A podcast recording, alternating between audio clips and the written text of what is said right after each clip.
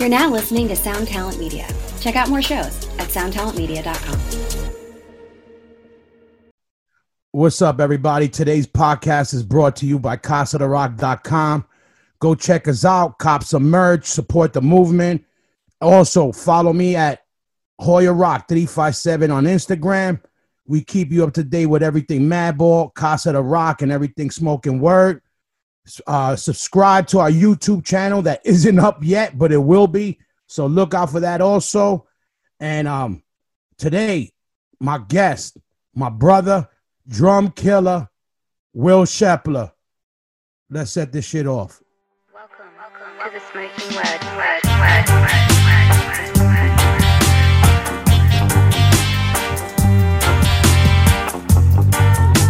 Welcome, welcome to the Smoking Word. Word, word, word, word,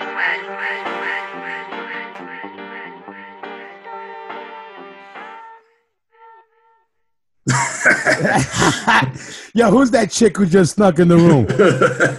yo, but um, yo, welcome, my boy Willie Will, the one All and right. only drum extraordinaire, Will Willie Dick Shepler. From let's start off Willie with the bands. Let's start with my favorite band and work your way up to the bands you in. All right. Well, thanks for having me. First of all, it's a great, great thing to be a part of, man. Oh, yeah. everybody's just sitting around doing nothing. So, Exactly, nothing fun. better. Hell yeah, I figured who better than my favorite dick besides my own. but um, yeah, no, I wanted, you know, like I said, I was, you know, thinking of people eventually. I'm like, yo, I'm gonna start off right away with the squad. You know, I, I looked at, you know, I said, let's get the the OGs in here first. You know what I mean? nice. But um, let's start. Let everybody know right now. I want to hear every band you were in, starting from the first one. Uh, first one is probably one of your personal favorites. I know, Child Labor, That's right. How old were you? 1982. Yeah, Chach, yeah. So you, yeah, you, you I were was like 12. three years old. Three years old. 12 when we started that. So child labor. and then that and after that was circus of death at about 85 and then i joined agnostic front in 86 87 i tried out in 86 um, joined in like i think roger gave me the gave me the go ahead in early 87 was when i dropped out of high school moved to new york that was the rest was Right. history then we of course madball you know we were doing on the side for a little bit and then that became a real thing And now you're with. And then, well, it was uh, me and Scott Roberts did a project I with. Alan with Alan Robert. That was like in around 2000. Among Thieves, that was kind of, you know, it was more like post-hardcore I rock. re- yeah, I forgot. We se- we seen you guys at CB's, I think. Yeah, we played a bunch of bunch of shows, but I quit that band, and I was just, uh, you know, it wasn't really the direction I wanted to go. Let's say, and I kind of felt it wasn't really going anywhere. Yeah. and um, plus I had work and family. So You know what's crazy? So I remember in that gap, there was that um that time period where um what you call it, you came to fill in for AF, and we seen you in Europe. that's right. Yeah, that was I was right before Among Thieves. I was '98. And Um, I was out of Madball for a couple years already then. yeah, that's what I'm saying. uh, Jimmy Colletti got shot in a Jimmy. robbery. I mean, he was all right, but he couldn't play. You know, what I mean, he could months of recovery, and this was like a week before the tour. Roger called me up. He's like, "Oh, you think I could do it?" I was like, "Well, better play a lot of old songs, man." what I was gonna say is, how long was your gap of not playing when you jumped in to fill fill in? Because I remember, I don't think you were playing at No, all. It was uh, like yeah, it was probably two years that I didn't play at all. Yeah. yeah. So it was like I ran out, bought a practice kit, you know, just started practicing, but like trying to learn the songs off of that album. Uh, Something's got to give, and uh, yeah, definitely the first two shows were probably rough because I hadn't played a full set in years, you know. I think we and played we- like a, a With Full Force or something with you when you were like, yeah, that was one of the first shows I think. And nice then we little played, show. yeah, the Dynamo we played too, which was smaller that year, but still was like 40, 50,000 people. That was Yeah, it was. It was a lot of fun though. That was like Stigma was playing the only guitarist, you know. It was me, Yeah. Kabula, Stigma, and Rod. That was a hard squad right there. So that, Was was a lot of fun, you know. It was like all old school, man. I felt like I was part of that, you know, that first wave, the original creation, you know. you know what I always remember? You hooking up stigma stigma sound with a little bit more bass. I remember you walked up to his head, you unplugged it and then plugged it into the, the kick drum. he would get so mad. Come back, plug his guitar, and then put that shit on eleven. Yeah, the old man was crazy.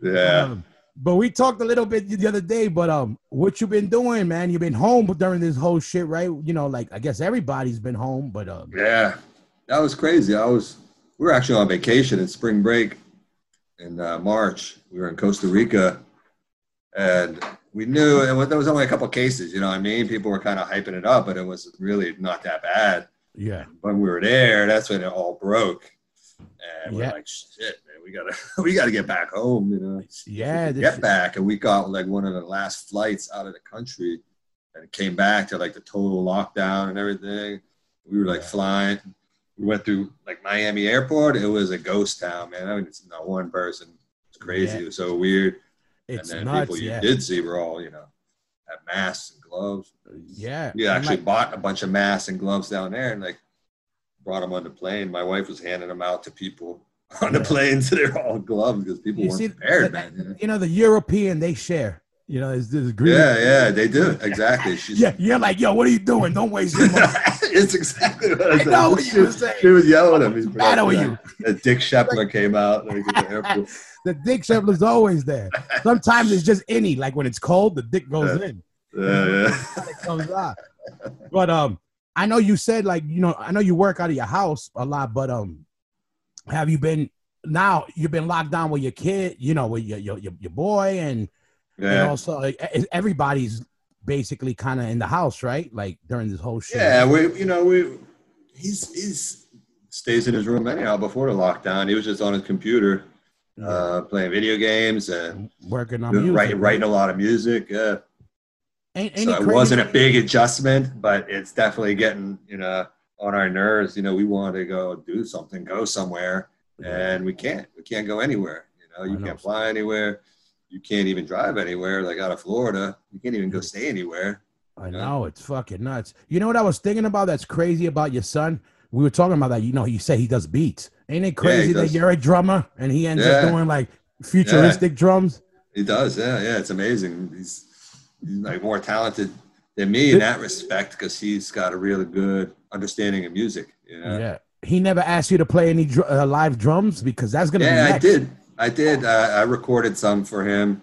I don't think it was good enough for him. No, he didn't use it. His beats are better. Yeah, but at least he asked you. And I was talking with, with, with Maddie Henderson, and he was saying like, uh, you know, he works out with his kids. Like they, you know, well, his oldest boy was like got into kind of working out, so he was able to train with his, bro- you know, his, you know, with his son and everything. And you got to work on a little music with your son, even though he Yeah, dissed yeah. you. Me, Yeah, we- I can't. yeah. I can't pay my son to watch a Madball video. Like I put this shit on. I'm like, look, there's a hundred thousand people. He's like, he looks at me, he's like, can I leave now? And Yeah. I'm like, he thinks I'm lame. Yeah, my son's like that too. He went the opposite direction. You know, he just, I mean, yeah, he likes hardcore and some of it, you know, and some punk and stuff. Yeah. But he went total, you know, hip hop direction, or you know. Yeah, and um, what's the deal in your house? Do you jam in your house? You have the set there, or do you go to the studio out there? No, I got a, I got a little studio. I'm jamming with some dudes here. Oh yeah, You got in your house. I just got a practice kit in my house, but my son has a computer set up with a MIDI keyboard and everything in his room, and a really nice vocal mic. He's got like what you got there, one of those real nice mics. Yep. So, and he does everything in in uh, uh, FL Studio. Yeah. He's got some real good plugins or virtual instruments. And But um, me, I'm a live guy. It's like yeah, I try and record.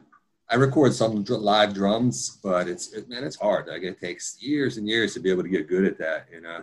yeah, So it's- Scott Roberts, he's he's like he's a master. You know, he does all our recordings. And although we I work we work on songs together, you know, I'll record rough drum tracks here and Uh-huh. send it to him just so he's got an idea, you know, what I'm thinking of the song and piece it together. And then when I go up to New York, we record for real.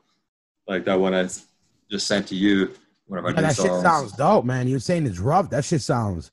Even the tones on the shit is good. Everything- Yeah, I mean, it's almost there. I just, I was not, I didn't really know the song when I recorded it. You know, what I mean, I Yeah. could play it better. I think it'd do a better performance. But all Yeah. the parts are there. Yeah, that's going to be our next single when we put it out. And um, when you started with the take, it was doing it through the through the um email like that, like the the, the first the first couple riffs you guys worked on, or did you do it in person? Uh, we we actually did it in person because that's when I was living upstate New York. Oh, that yeah, I Right. remember. Yeah, you. I I know you were supposed to be. The, the the concept of the band was there, but it was different members and it changed around a little bit. Yeah, Scully, like me and Craig, actually had the first discussions because he was he's got a house upstate New York too. So we would meet, you know, um, go out to lunch or whatever, and we were talking. And I was like, yeah, man, we should start like a hardcore power trio. You know, me, you, Scott Roberts, because I knew Yeah, Scott wouldn't just quit Biohazard, right? He wasn't doing anything. And Craig was in, totally into it, but he's so hard to nail down because he's all, he was always on tour with Sick of It All, you know. Yeah, yeah. No, and and, Plus and he was band. doing other stuff, and Yeah, he's busy. He's busy, and right. So especially me with and Scott, yeah, yeah. And he was, I think he was doing Cro-Mags too, and some other stuff. But so me and Scott would meet at the studio. It was just me and him, just playing through some riffs and stuff. And eventually, Craig was like, "Ah, you know, I, I just can't commit. You know, you guys are better off just, you know, finding somebody else." Yeah, And uh, so Scott got his boy Carlos, really great guy to uh, to play bass, and you know, he's he's on the album. yeah. That's what I was gonna ask. That I know. Um, he had some problems traveling, right? Because you guys would use a different bass player, right? Yeah. So yeah, Carlos is Colombian, and Yeah. he's still trying to work on his immigration papers um, in the states. But and in the meantime, he can't leave the country because then he won't be able to get back in. You know? And Yeah. now with all this shit with you know Trump immigration policies and Yep. Yeah. now the COVID nineteen, and then you know yeah, he's not going to be stuck for a while. And yeah, we had to use a couple different guys. It's, it's, it's rough, you know, because you got to teach them the songs and everything. Yep, and, and you guys had stuff booked, right? Because I know you guys started being like more active, like the last Yeah. year or so. Yeah, last year was great. I mean, we had uh, we did our own stuff in the beginning, and we did a you know festival in Barcelona, and then we toured with Agnostic Front, which was great. You know, Perfect. Yeah. obviously just being with the with the boys and you know, great shows. And then we had uh, punk rock bowling booked for this year, and uh, uh, punk and whatever the punk festival in Berlin, punk and disorderly, yeah. yeah. And then we were going to do a bunch of shows in Europe, and then uh, like a week in Greece, and know, obviously everything got canceled. Yeah. I mean, you know how it is. I mean, Yeah, fucking crazy. And, and when you started, like I know, um, you were like, you were down for the band because you were like, uh, oh, we'll play some shows and whatever. Did you think you wouldn't play this many shows already, or like it would snowball, like like it? No, like I? I yeah, no, I didn't. Honestly, we were just doing it for fun, and you know, kind of you listen to the music, you can tell it's it's, it's really um, it's a combination of everything. It's got so many different influences. It's kind of like Yeah. a hardcore song on there. yeah, There's some more melodic oi stuff. There's some punk stuff. It's a little mixture of everything. It's rock and roll. It's yeah, a lot of fun to play, and we didn't really think about trying to do something that's going to fit into some category that we want to, you know, yeah, get big and play these festivals or that. So it's got that honesty to it. I think that people people uh, latched onto, you know. So it's it's, it's been really surprising. I did really well. You know, we're on like fourth or pressing already. yeah. Like, no, that's selling out as soon as we put them out. that's dope. Yeah, it's it's it's a little tough because we don't really fit in one genre. So to get on the right bills, it's been a little difficult. You know, we went out with Lars' band, the old Yep. firm Casuals. Yep, that, that was a good combination. that was a per. I said that combo before you guys did that tour. I said this is Yeah, the yeah. tour you got to be on because Yeah. they're in a similar boat where Right. you know it's to me it's oi bands but with the you hear the rock and roll you hear the street rock you hear the Right. right, you know the the, the more hardcore and punk influences but that's what i love that Yeah. uh, it's it was um more stylish oi Right. Yeah. It is. It's a little more like progressive oi. You know, it's not that real straightforward, simple stuff to do. Yeah, and Or, um, uh, and who who rec- Scott records all the stuff, right? You were saying he he Yeah. like in his I mean, house or No, I mean in our rehearsal studio, which is a really, I mean, it's a big room. So, and he's got really nice microphones. You know, he's spent years buying, you know, the right mics and figuring out the right combinations. So, uh, he's really good at that. He said Danny Schuler helped him a lot too, like kind of recording drums, yeah, um, figuring all that out. I mean, I, like I said, I I do the real basic recording, but and he's got it down to a science. He's got like three different mics on the bass drum, you know, one inside, one outside, one a little bit far Yeah. apart, and then the position of the room mics, and then how the overheads got to be like equal distance to the snare and all this stuff. I'm like, crazy it's like scientific shit. Yeah. That's what I was. That's that whole shit is crazy. Let me ask you this. So, what's the you? We, I was talking with Maddie Henderson about it. We were talking about you know when we were recording the early records and recording to tape. How crazy is it now to record than compared to those days when you had to do the perfect tape? Yeah. Oh my god, that, that was a lot of pressure to record back in the old days. Like you didn't you you you record into tape. You know, I mean, I- you can't you can't waste the tape, man. You remember that got to get that shit right. And then if the if there's something that just you can't get it on that take, then they gotta like splice the tape together. And it's like hit or miss. Or like maybe it don't work, and you gotta do it again. Uh, that's what I was telling Maddie. Like I remember being shook when we did Pride. That it, that was the first song that had to get spliced in in a different order than we recorded it because we only had like one chorus and one hook because we recorded it with no vocals. That's what I Right, was right. telling everybody. you gotta Like, change it around. Yeah, to change the arrangement. Yeah. and I'm like, and now you run through a song once or twice, Just and press you're a like, button. how fucking amazing! I fuck you, tape. I hate tape. man. that shit made me.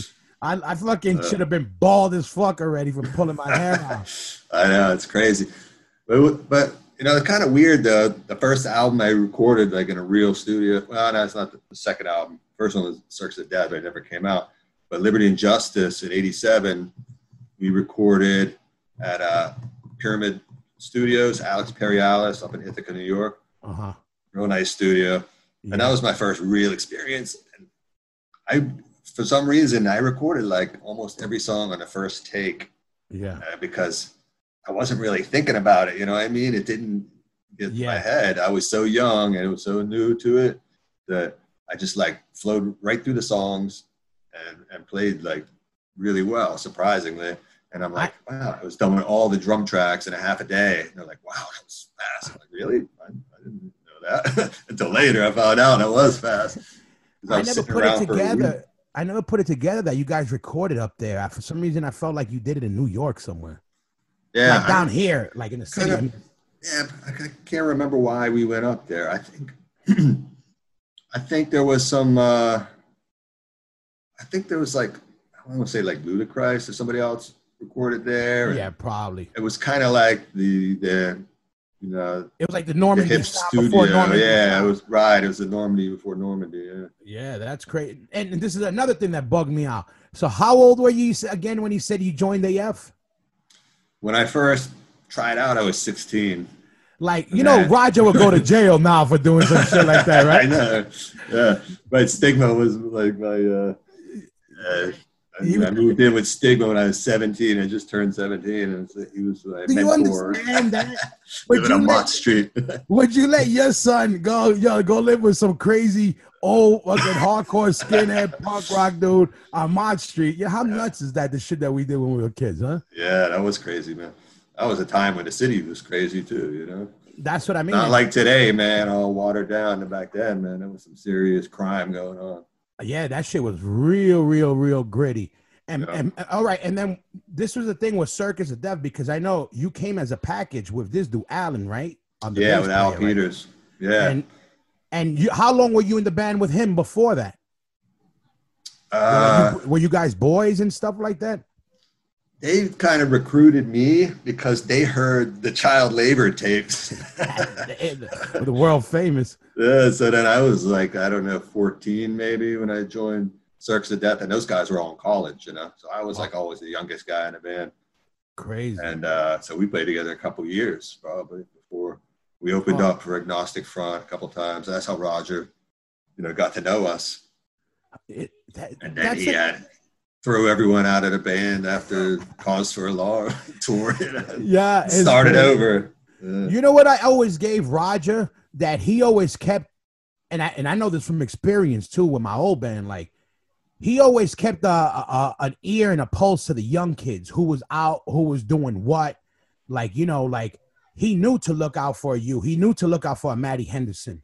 yeah, that's true. You know, which is you know we us as older guys, we'll check out a new band and whatever.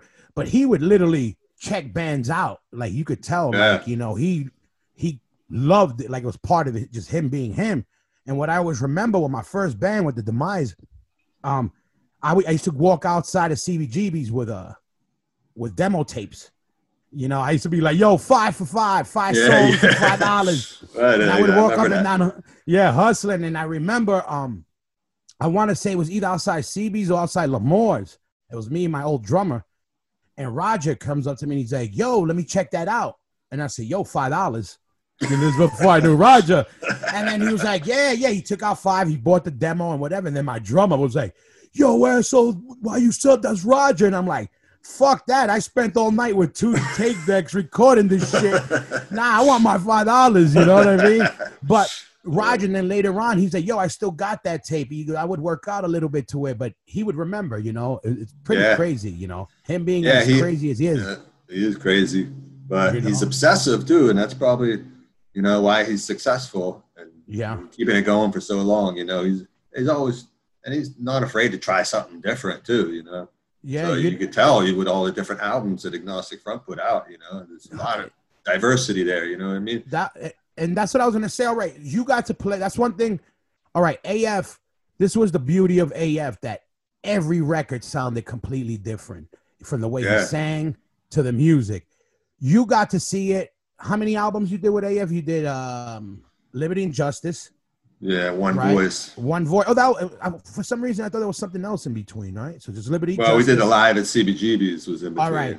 But All right, yeah, I don't really count the live albums. But so Yeah. yeah, it was two studio albums and two live albums. And- But you're right, very different albums from Liberty and Justice to One Voice. yeah, that's crazy because um Liberty and Justice is a different record than the One Voice record. Yeah, totally You know different. what I mean? yeah. And I some mean- people, it's like in both of those records, the people like either love it or they hate it. You know what I mean? This Yeah. is kind of like not much in between. But and I think as I go back and listen to it now, they're much better than than uh, what I remembered. You know, You, yeah, you know what it is. good They songs had on there. yeah, like Liberty Justice had an attitude. It was like the the, the, the fast, and they had a certain.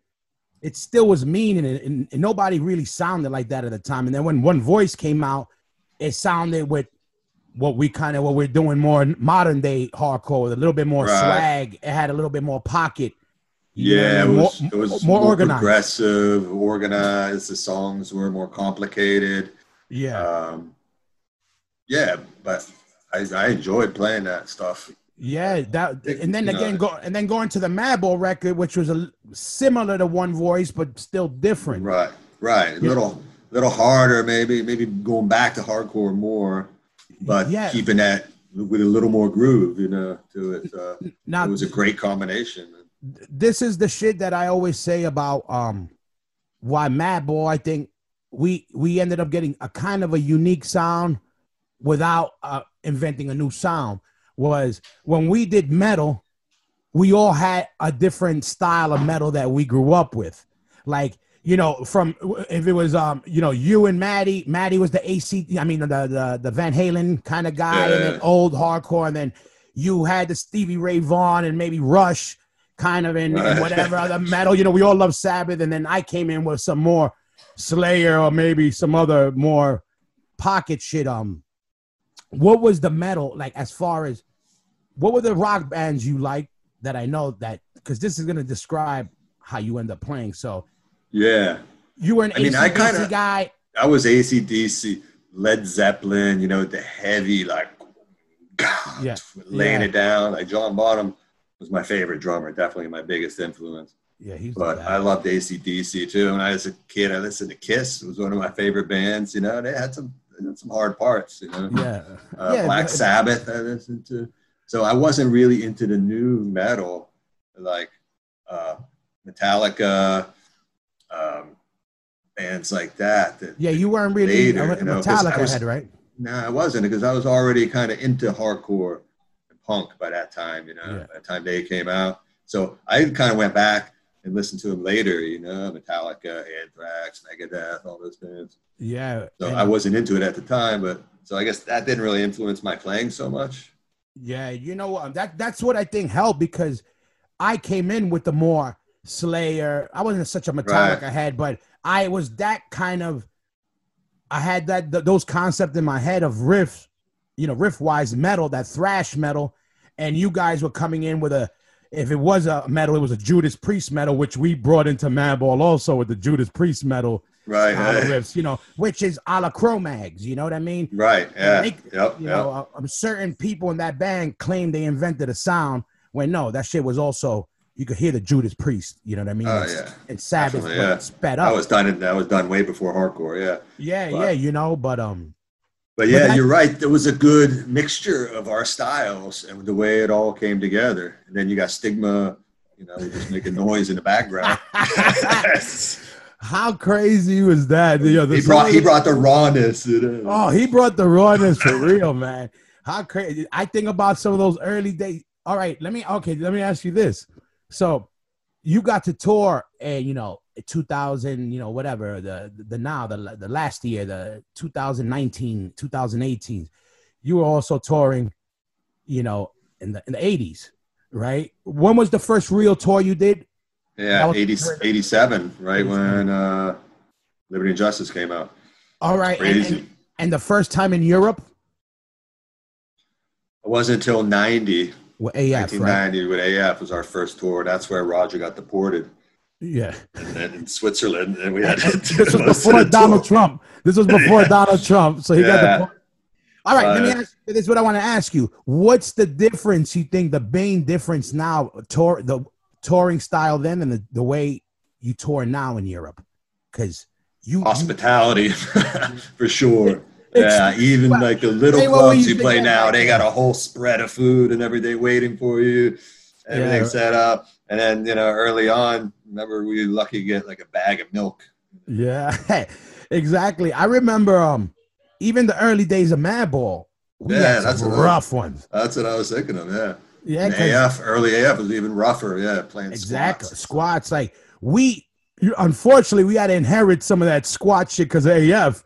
You remember the, yeah, like, the craziest, some left wing squat. You know, I got called a Nazi by white people in Germany. I, I wasn't a left wing. I was like, I know about chicken wings. I know where all this wing talk is. And 'cause I had my head shaved. They called me a Nazi. Unbelievable how times change, you know? there's some radical people over there. Yeah, for sure. But you know what? I remember a story, and I never forget. I rem- to this day we play the club, um, the arena in Vienna. You probably played there with the take, or you would be playing.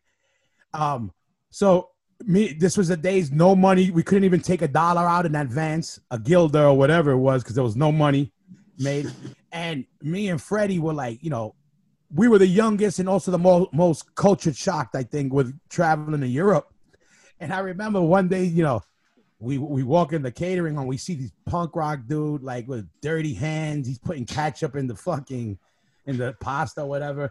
And me and him kind of, you know, we made a little hissy fit and kind of bitched. I like, fuck this, we ain't eating that. And I remember like you, Maddie, everybody else was like, ah, we don't give a fuck, you know, we're gonna eat. So me and Freddie, we we leave we leave the, the catering spot and we're pissed off, kind of like fuck. And we see these two straight edge kids. It's before the show, they're eating McDonald's. And we see them eating fries, and we're like, yo, where did you get that? And they're like, yo, it's not too far, we'll take you. So me and Freddie scrounge up enough money.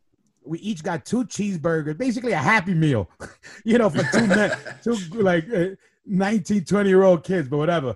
You know, two cheeseburgers, a little fries, and a soda. And I remember we were like, yo, let's go fucking um, let's go talk shit on these dudes because they're eating flop. And we walk into the catering spot, and we oh, I open the door, and all of you guys are standing on top of your chairs. You may not remember, and I'm like, "What the fuck?" Uther was on the chair. Everybody. And what had happened? A rat had ran in and ran across, was running across people's feet in the whole spot. I swore again, and I think Freddie from that day on, we said we'll sleep on the street before we eat some bullshit. Yeah, some rat rat soup, man. Uh, definitely ate a horrible, lot of that shit. And I yeah, I, I remember like because I don't really eat fast food, but man, yeah, when you saw like a McDonald's or something, you go straight there, like oh, thank you. Yeah, and um, what, what I was gonna ask, I saw also with the take, man, you got to do some cool shit. You did the Cox, some big shows, right? Cock Sparrer, right? yeah, we did Cock Sparrer show. That was great, man. And um, that, that was like we were supposed to do that uh that big uh festival up in Blackpool this summer. We're gonna play with them again. And that yeah, got canceled, obviously, but that's a great band for us to play with. They're really, really nice guys, man, and they sound amazing now. Like yeah. all these years later, you know. I remember Not listening. for to them nothing. in They the already they kind of yeah they did that rock tip kind of back then. So yeah, you know, I think rock chops are some of the easy. Not not that it's easy, but since it's a nag, it's a more of a feel overall. Like you know, Yeah. hard- hardcore chops are hard to keep when you don't. Keep it's hard to keep up, man. Yeah, the older you get, man, it's hard to play that fast for, for an hour long set. You know what I mean? And um um, so you did Cock Sparrer and um, what was it? Just one show, or a couple of shows, or not a It was just right? one. No, it was just one show with them. We flew over basically for that show, and then did a couple on our own. Yeah, and, But and, uh, we've been talking to them about doing some more stuff together. they're huge. um, it's yeah. insane. It's yeah, and we're supposed to play with Perkele too, and uh, They're- they're, like they- they're they're a big band. You know, It's like Yeah, people it's- don't realize how big they are. Yeah, Um, and that's that got canceled because of the virus. You How crazy! Hopefully, we'll we'll get you know next year we'll get back on track and pick up the momentum. You know, it's kind of hard us being a new band. You know, people can easily just kind of forget about us and Yeah, active. Like no one's active, so. the internet, man.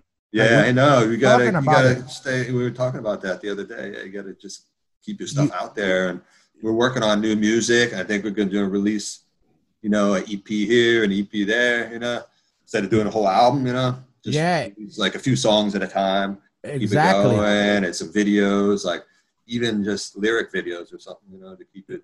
Keep it Absolutely. fresh, you know? Even before the corona, that's the way to drop a video, and also it's cost efficient, and you could pound it out there. Do a lyric video.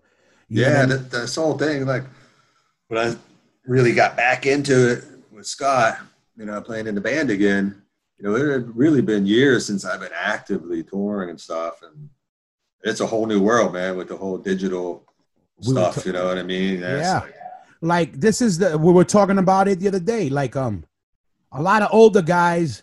You got three types of older dudes.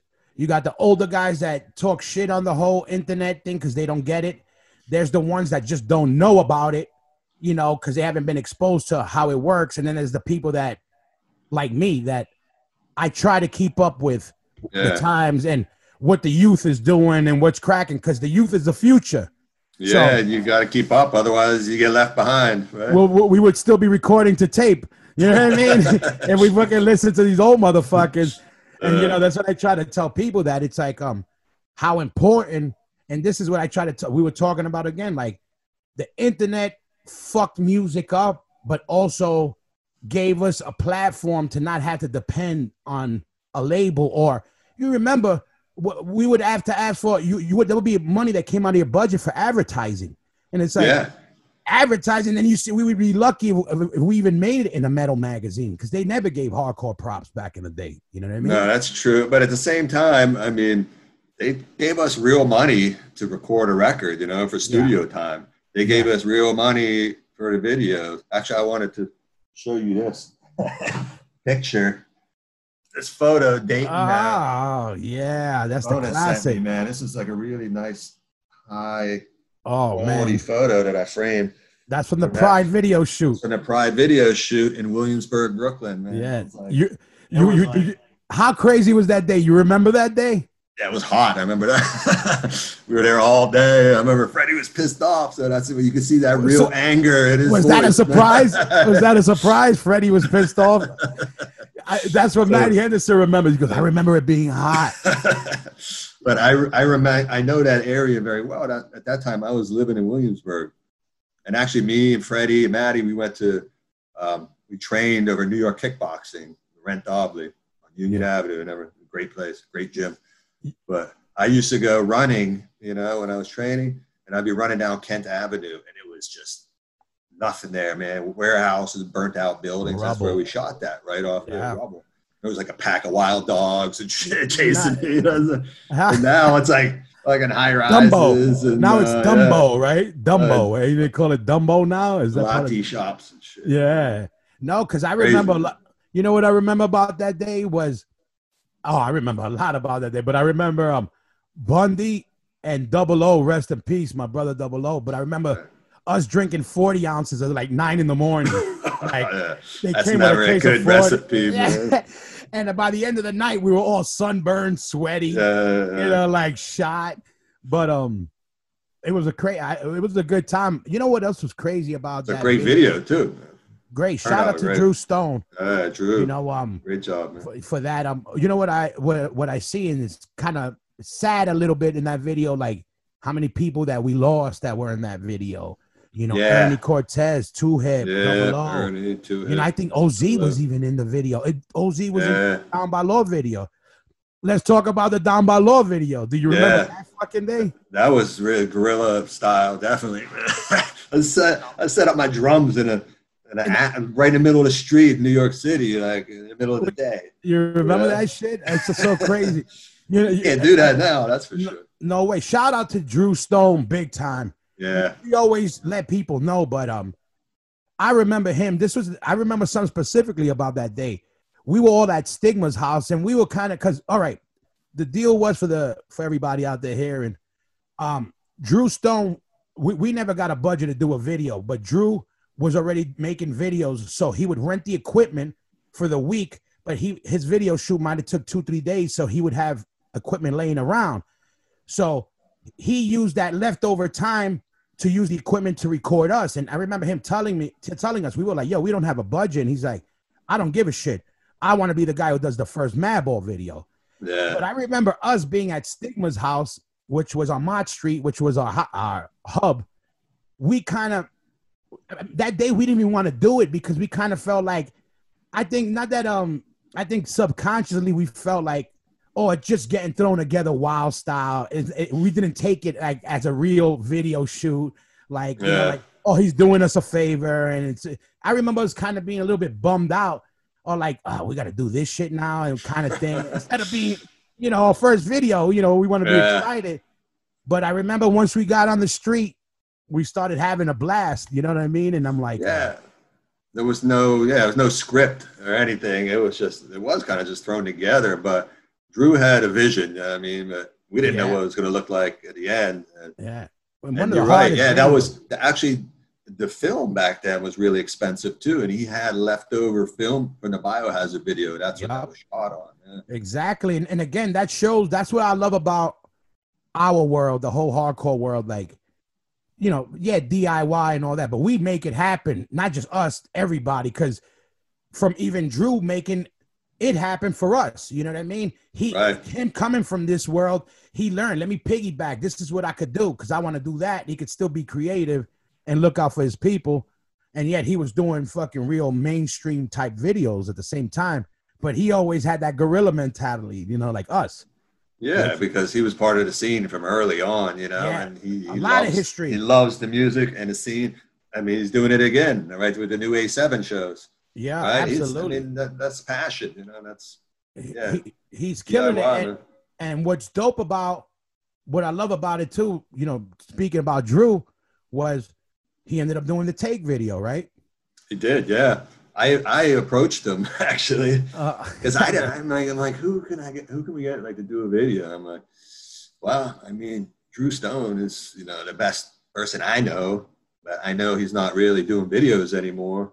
So it was just kind of a long shot, and I was just talking with him. I was like, hey, you think you'd be interested in doing it? Like, yeah. Send me the send me the music and stuff. And he's like, oh fuck yeah, I love it, man. I love this album. It's like, yeah, I, I want to do it.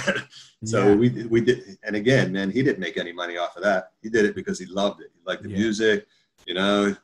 He's one of our yeah. boys, and you know, yeah, everything about it. That's why, again, people like him and people that that look out for, you know, they they got a skill and they still, you know, give it back. You know, that's a big plus. That's how I, you know, we wouldn't have, you know, people look at the Down by Law video, which it is, you know, it's a classic video, and people to this day are like, yo, that's your hardest video. you know, Yeah. that that was done because Drew wanted to look out. We would have never had that Right, if yeah. somebody wasn't looking out. Totally. Yeah. You know, and it's crazy. And um, do you like making videos? I hate it. I know. Is it the most uh, what do you call it? Embarrassing, Yeah. degrading thing a, a human It ever has to do? It's, uh, it's like pretending, you know. It's like uh, Yeah. Oh my Uh, god, I'm getting embarrassed now just thinking about it, man. You Yeah. know, to this I, day. I I know one person probably loves it though. oh yeah, I, I know. Stigma. Oh yeah, Because he Of loves course. to ham it up, man. because it's Mick Jagger. You know, he needs to be like. Did a whole movie with Nicky the Knife. you know, Oh yeah, yeah, Blood. exactly. Yeah, exactly. He loves the cat. I remember us like, I remember, you know, with you it was kind of where you lucked out is you would kind of look off to the side anyway it. when you play. So that was one. And then when you're hitting shit, you could kind of hide a little bit more, like you know, act like you're looking at your playing. Yeah. And. I I remember them doing like, okay, we're gonna do your single shots, and I had double O. fucking rest in peace to my brother who I fucking hated at times. He would stand behind the camera with his arms crossed, fucking looking at me like with his Uh. big grin, like, look at you, you fucking faker. yeah, yeah. And then I'm like, uh, to this day, we got to do a video. You know, me and Freddie, we would look at each other and then we're like, oh, do we really got to do like single shots? And then like, uh, I'm embarrassed talking about it. Like, Yeah, I know. It's and it's hard for me actually to play. You got to play right along with the music, with the playback. You know, you can't get, get off at all. You know, so I'm trying to concentrate, playing to that, not hitting too hard and stuff like Yeah. that. So, So- and you know, you hit sucks. and you hit soft naturally. yeah. God, how many fucking drum heads you fucking murdered in your day? Forget Yeah. about it. yeah, many. You know, I'm, so- like, so glad I got a stick endorsement. And Oh, I, hell go yeah. through like cases of sticks. hell yeah, I'm glad uh, you got endorsed. I haven't been endorsed by too. Jack. Yeah, you hook who you hooked up by? TRX Cymbal Company Oh shit. out of Good shit. California. They're like a small company, but they're all the cymbals sound great. They're handmade Turkish Oh. cymbals, just like Yeah. Zildjian, Yeah, yeah. Sabian, just like the big, big companies, but they don't have the name. So yeah. I was lucky to uh, to get endorsed by them. And You- Scott, you know, who's recorded our stuff, he says they're the best sounding cymbals he's ever recorded. So Good shit. Yeah, the I've been- I've been like- trying to hook people up with that company, you know, and promote them because I think they're really good cymbals. Yeah, that new um the new track you sound like Scott. He got a g- real good ear, man. He got good tones and everything. Yeah. You know, like good stuff. I wanted to ask you this because I saw a picture and it was cool. It was you with Chris Kontos. Oh yeah, Yeah. Chris, great guy. Love Chris. Yeah. For anybody listening who don't know who Chris Kontos is, he's uh, he played uh, drums for Machine Head and also um what was his old band? Attitude Adjustment. Yeah, it was attitude adjustment. Attitude Adjustment, right? Yeah, I remember that. Yeah. Shout out to Chris. the boneless ones too. Yeah. Um, how crazy was it to see him like nowadays? Yeah. You know I mean, It's amazing, man. I hadn't seen him since uh, early '90s, I think, no, mid '90s. yeah, you, We were on tour with Madball, Yeah, but um, Dynamo '95. yeah, he dropped out of it too for a while, man. He was like, got fed up with music, and Yeah, he, he was just racing BMX. yeah, he got really good at it too. yeah. He left Machine Head when they were blowing up. Shit, I wish I knew how to play drums. I'd be if I had, Yeah. I'd be, I'd be the illest metalhead nigga right now. But what's amazing is now he's come, you know, they come full circle and they're doing a, the uh, Burn My Eyes reunion tours with him playing the original lineup. Yeah, Uh, yeah, he's such a great drummer too. So I yeah, he's a killer. And and and, and Mhm. again, I get amped when I see guys that come from our world, you know, doing stuff like that. Like you know, people assume because we play in hardcore bands, we know we don't know how to play, we don't know music. you know Right. that that they just consider it like some kid shit or like some garage type bands when it's like Right. no like a lot of these bands you could trace back to hardcore punk rock roots you know what i mean that's why they Yeah. have the attitude you know the attitude especially with percussion you have to have an attitude Yeah. Well, the Bad Brains definitely knew how to play their instruments. yeah you know yeah they they know how to play that and also um what i was gonna say um how crazy was this that back then you look at we got to do nowadays it's very rare but back then we were doing uh, how many festivals were machine head were fear factory with a lot of you know, metal bands and stuff Right. like that. What, yeah, I mean, yeah, look at the Dynamo 95. That lineup was like all Roadrunner bands, you know, like every band was sort of the same label. and all our boys too. You know, I mean, that was that was one of the greatest experiences I think Oh, I ever had at a festival. yeah. Oh, for sure. For us, it was. I say that was our worst show, and but the most, uh, uh, uh, um, um, the pinnacle point for the band because that that Yeah. show put us on the map. Right. Like, but if you watch at everything that went wrong, have you ever watched that? Like, Yeah. oh, that's my one big regret is Dynamo '95. Well, I think I remember like your cord was too short, right? Oh, yeah. because you never played on. We never had a stage that was hundred feet long. you know? Exactly. You know, everything that could go wrong went wrong for us. Freddie front of- fell off the stage in the first song, and I, Um, I, wa- I actually watched it the other day. The, the performance is not bad. Though. I think it sounds good. You know, you know, It's just the- a lot of shit happening. We weren't a festival band. You know what I mean? We were, to we were barely a band. What are you talking about? Let alone like Man. I think the best one performance wise was you and Maddie, and then everybody still fucked up though. Like you know, some part of the set. Like, do Yeah, you, but do you remember that whole day? Like from we thought we weren't going to be able to make that show because we came from London the day before. The la- the day Yeah. before, yeah. I don't remember that. No, we. I don't remember that. Well, So we what it close. Yeah, what happened was the year before that, there was traffic for like four hours, like away from the festival because it was such a big festival. And um, I think Sick of It All had got held up the year before. Oh yeah, and- do remember that. And then Uta was like, yo, if worse comes to worse, we thought we were gonna, the band was just gonna fly to to to to Holland for the show. And we weren't sure. We were kind it was kind of up in the air. And I remember going to sleep. We played uh, the the marquee in London, and then got in the bus, and we we still kind of didn't know what was going on.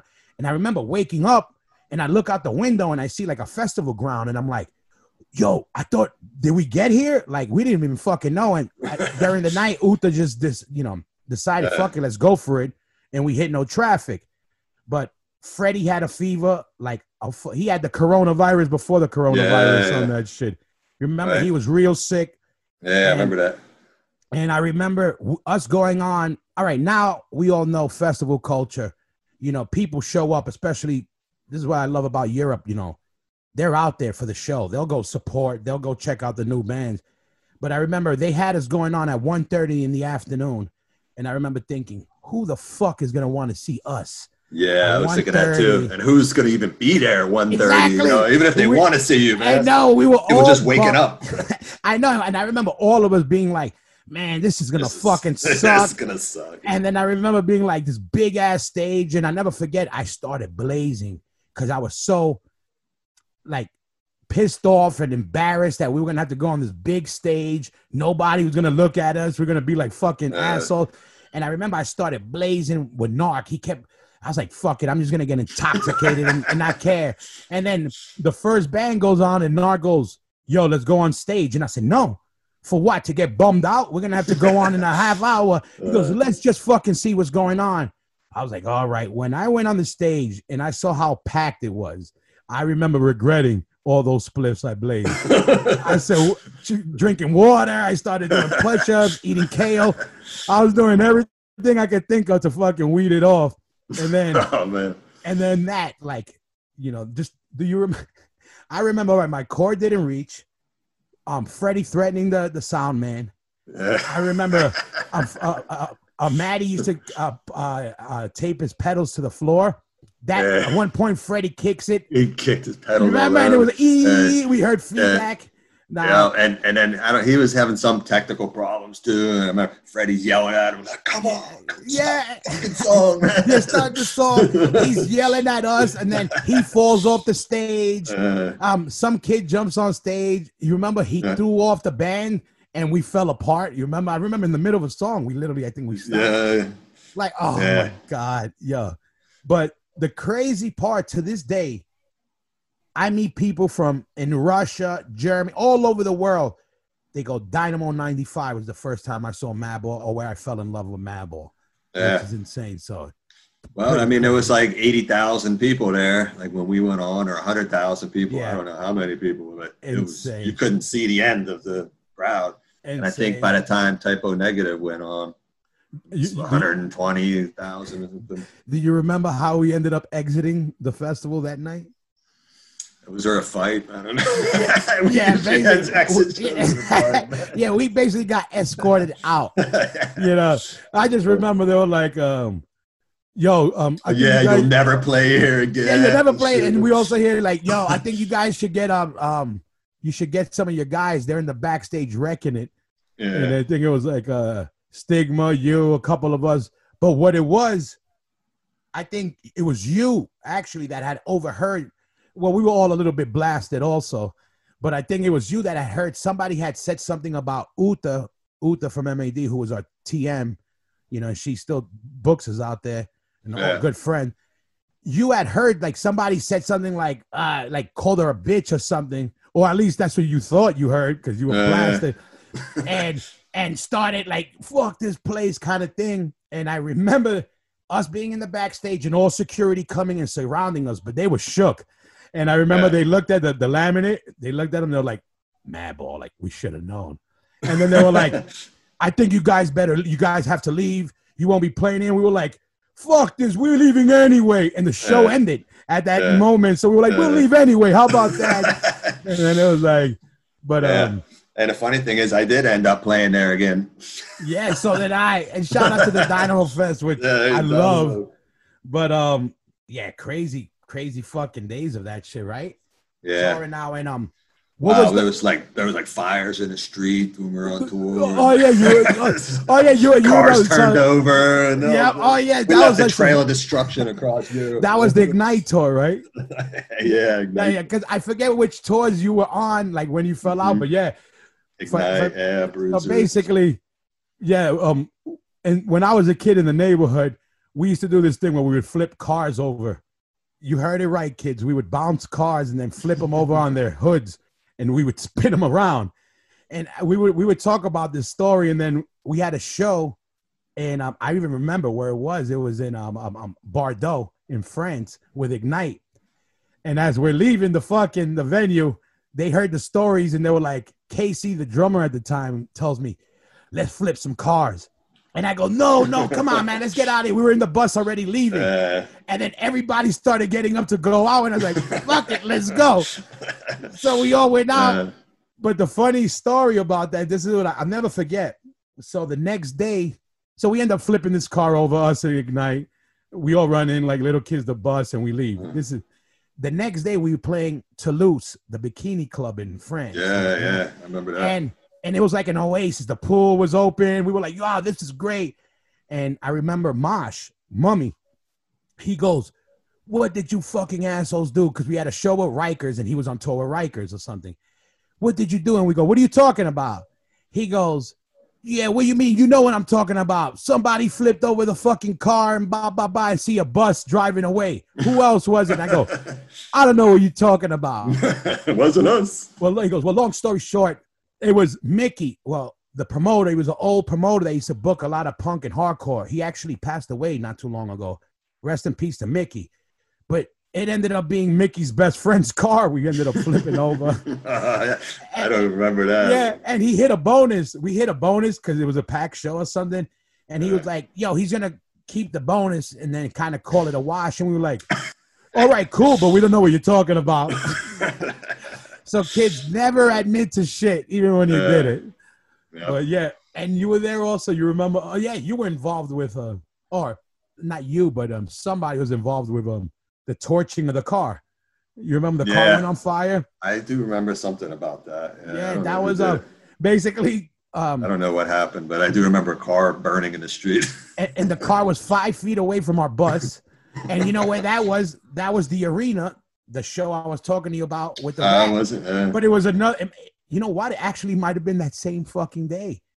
because wow. we were in the beat the street bus and i remember the car right next to us like we we stood out like at three in the morning in vienna austria watching this car just flame up for like an hour no police came nobody came yeah, that was weird. how crazy is that Yeah, there was a lot of crazy stuff going on. I remember him like one tour. I forget which one it was, but the last day of the tour got a huge barroom fight in Berlin. Crazy chairs flying everywhere. i remember And then I'm on a plane flying back. I'm like, my hands are swelling up really big. I had a cut on my knuckle, and it's like I got a bad infection from that. I got home, and uh, I forget. Somebody was like, "Man, you better go to a doctor and get that checked out." I went to the hospital. They're like, "You got that from a human mouth? Like, we got to admit you into the hospital right away." I was like, yeah, I spent a week in the fucking hospital and I had to drain my whole hand out, cut it open, and clean the joint out. yeah, Um, because I didn't know some that. Kids don't don't get in barroom fights uh, with dirty punk rock. Yeah, and don't punch him in the mouth. Punch him. don't the punch them in the mouth. On the gut punches. Yeah, body And you know- shots, man. You, you know what was funny that I just remembered about that fight at the at the the the Franken bar across the street from SO thirty six. Basically, that was the the UFC cage before the UFC was invented. but you know what else I remember that Free day? for all. yeah. we had um uh, uh, our A and R or a rep from Ro- Roadrunner who would come on the road with us here and they'll pop up at shows. This one girl, I forgot her name. She was visiting that day and she got knocked out because the table flipped over and knocked her Oh, out. Little yeah. Oh, that's too bad. Yeah. Yeah, how fucking So- crazy. Roadrunner must have been like, what the fuck did I do by signing these guys? Yeah. Like Yeah. I said, we left a trail of destruction. Yeah, how crazy. All of destruction. Yeah, I know, right? And fucking um, who would think? And then nowadays we're like old men. We're looking for where's the Yeah. coffee? Yeah. You know where's, the. Like- where's, the, where's the backstage sofa? I gotta take yeah, a nap. yeah. Where's the? Did your, your did your kids get to see you play yet live or no? Um, no, actually, Liam's only been to. He helped me set up one show, Oh, but he, he's like, nah, I don't really Yeah. want to stay for the show. I'll watch sound check. He watches sound check, and that's enough Yeah. for him. You know? yeah, that's cool. My- Yeah, I, like I said, I can't pay my kids to pay attention, but it's fucking nuts. And it's like, Yeah. um, and uh, also, um, because Maddie had done that. I think Maddie brought. He did some traveling to Europe with his family. You haven't done that for shows, Yeah. Family business. no, not yet. I probably will. You know, my wife's Norwegian, so Yeah, most summers we go to Norway anyhow. So yeah, uh, this summer, obviously, we're not. yeah. But next summer, hopefully, um, you know, we we get some festivals and stuff, and then they could just come and flying from Norway. It's like an hour anywhere in Europe, really. Yeah, that that's a good thing. And fucking, we, we got to do some cool shit with them in those early days with those. You remember, we would be like the only hardcore band on some of these bills. Like now, there's Yeah. hardcore stages, which is cool. Right. You know, You remember when Los Lobos opened up for us? how amazing was that? that was that was amazing, man. That And was- they were really nice guys, dude. They had like no clue. I know. We just happened to be on the same stage at the festival. Yeah, They played that, before us. Like Yeah. was that was um, And what was the name? Lowlands. Lowlands Fest. Uh, And do you remember who headlined that stage that day? mm, I Korn. don't rem- oh, was it? Uh, Yeah, uh, this was before they blew up, blew up. yeah, because it There was wasn't like- the biggest stage. Yeah. so- Yeah, it was like Los Lobos, us, maybe one other band in Korn or Korn right Yeah. after. But I met the dudes from Los Lobos, man. We were hanging out with them, drinking beer. They they watched our whole set from the side of the stage, and like they were digging it too. They'd never seen anything like I it. know they were the best dudes because we loved Yeah. them because of the Bamba. 'Cause I Right, remember right, being right. amped watching them, and those guys could jam. Those guys could fucking play. Yeah. And I, and I always remember this us going crazy watching them like and then I remember looking to the side of the stage and they're going off watching us like the bass about player, to, about to dive off the stage. yo the bass player was going off and when I got off the stage and you know I, I'm barely a bass player now I was even less of one back then but I remember him coming up to me and saying so amped you could tell how he was being real about it he was like yo Nah. you a badass bass vato. You know, he kept telling me all this shit. Was- I'm like, are you kidding me? I'm like, you're the real motherfucker here. Yeah, And then, that's a pretty high compliment. yeah, and I remember like breaking bread with them that night. And the Yeah. crazy shit was they ended up playing Irving Plaza maybe a couple months later. And Stigma linked up with them again because they love Stigma. Yeah. And Stigma rolled up and they were like open arms with those dudes. Right, too. right, right. I remember that. Yeah. It's crazy. Like, um, You meet a lot of good people on tour, man. It's, yeah. I And definitely it- miss that. And, and people also think that you just got to be from the same world to get along. When I'm like, man, that's not even the case. You know, you meet good people. You know that From just all walks of life. Yeah. yeah. They they that's the cool thing about those festivals. You know, um, what was um you got to do some festivals with a take, right? Uh, we we only did. I don't, what did we do? We did uh, Beer Beach Chaos in Barcelona, uh-huh. which is like Oh, yeah, small little festival, but what an amazing location, yeah. Yeah. And the promoters are super cool. They keep it small because they don't want it to get out of hand, you know. yeah. Like a lot of these festivals, they all start small and some of them just grow out of control. Yeah. and, Like and so they know it's the same place every year and they know how exactly how to organize it, what band's are gonna play. It's very smoothly run and you're like right on the beach in Barcelona. yeah. that was that was nice, man. There's some good festivals now that I, I could see you guys playing that aren't just a typical, let's say, punk oi fest, but they have they always had those elements. There's like, you know, Right. there's one in Slovenia. There's a couple that it's typical to catch, you know, a ska band, some heavy bands, a pop band, like still that old remedy where you guys that's the good thing about you guys. To me, I you know, I hear oh that's an oi band, but you can hear the more the rock and roll, you can hear the the different elements of it. So it kind of Right. you guys have a broader sound with a traditional sound. Right. I think yeah, we could play with ska bands. We could play with punk bands. We, there are definitely a lot of opportunities, and I think we were hoping this summer would be when we could do all that. You know, once the album's out, people get to know the music a little bit. But yeah, all this shit happened. Well, Yeah. wait till next year.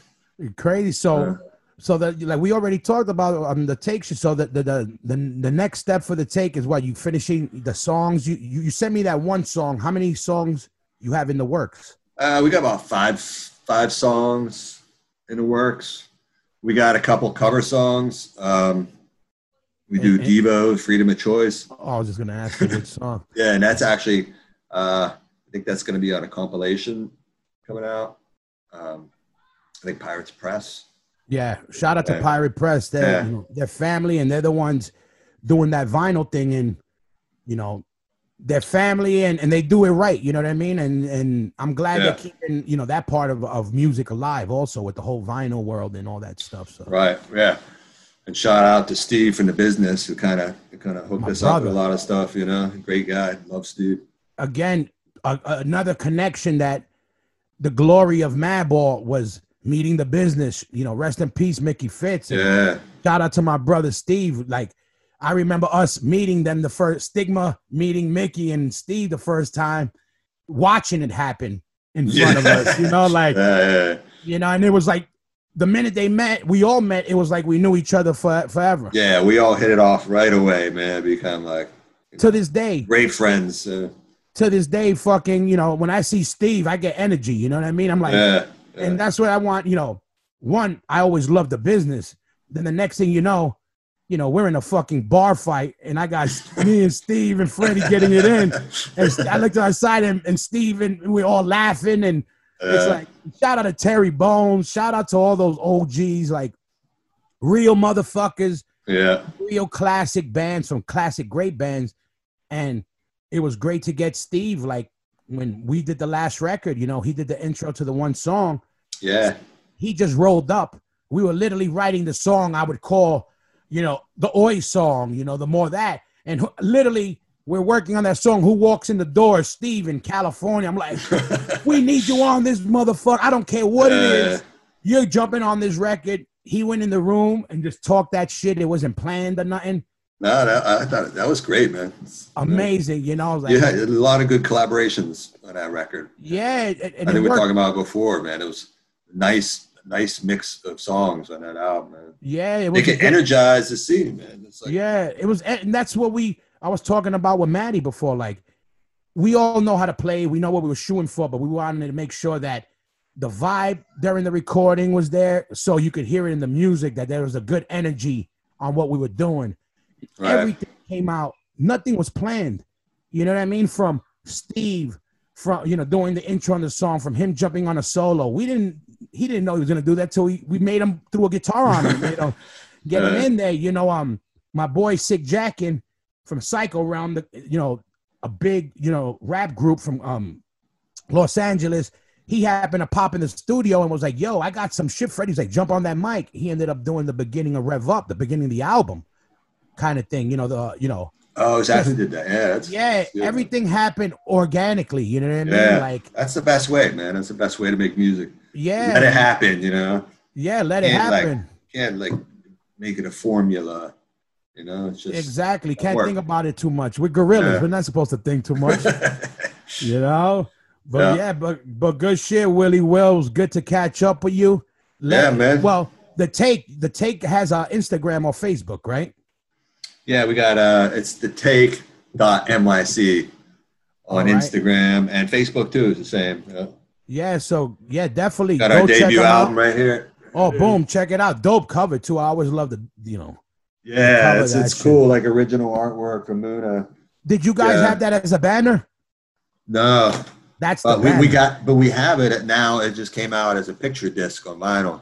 Oh, that's dope. Yeah, I don't have one yet, so I hope I want to get one. yeah, yeah. You got to make. and I never get my own records, you know. so- I don't own one Madball record, man. Right? Everybody takes my shit, and then Uh, I never get it back. But um, you got to make that shit a banner. That shit's a, a fucking dope. Fucking yeah, fucking, uh, turned out nice. He, uh, we, the first one was kind of too Cause for Alarm because that's Yeah. kind of what we told him. We were going to head in that direction and made it a little more, But it, yeah, more good. urban and less, less, you know, and less satanic. less bold, satanic. Yeah. But yo, but good shit, Willie Will. Good to talk with you, everybody. too, Hoya. Go check out the take. Go check out child labor. go check all that good shit out. Yo, we talk soon, Willie Will. All right. All right, thanks, brother. One love. right. Peace out. Peace.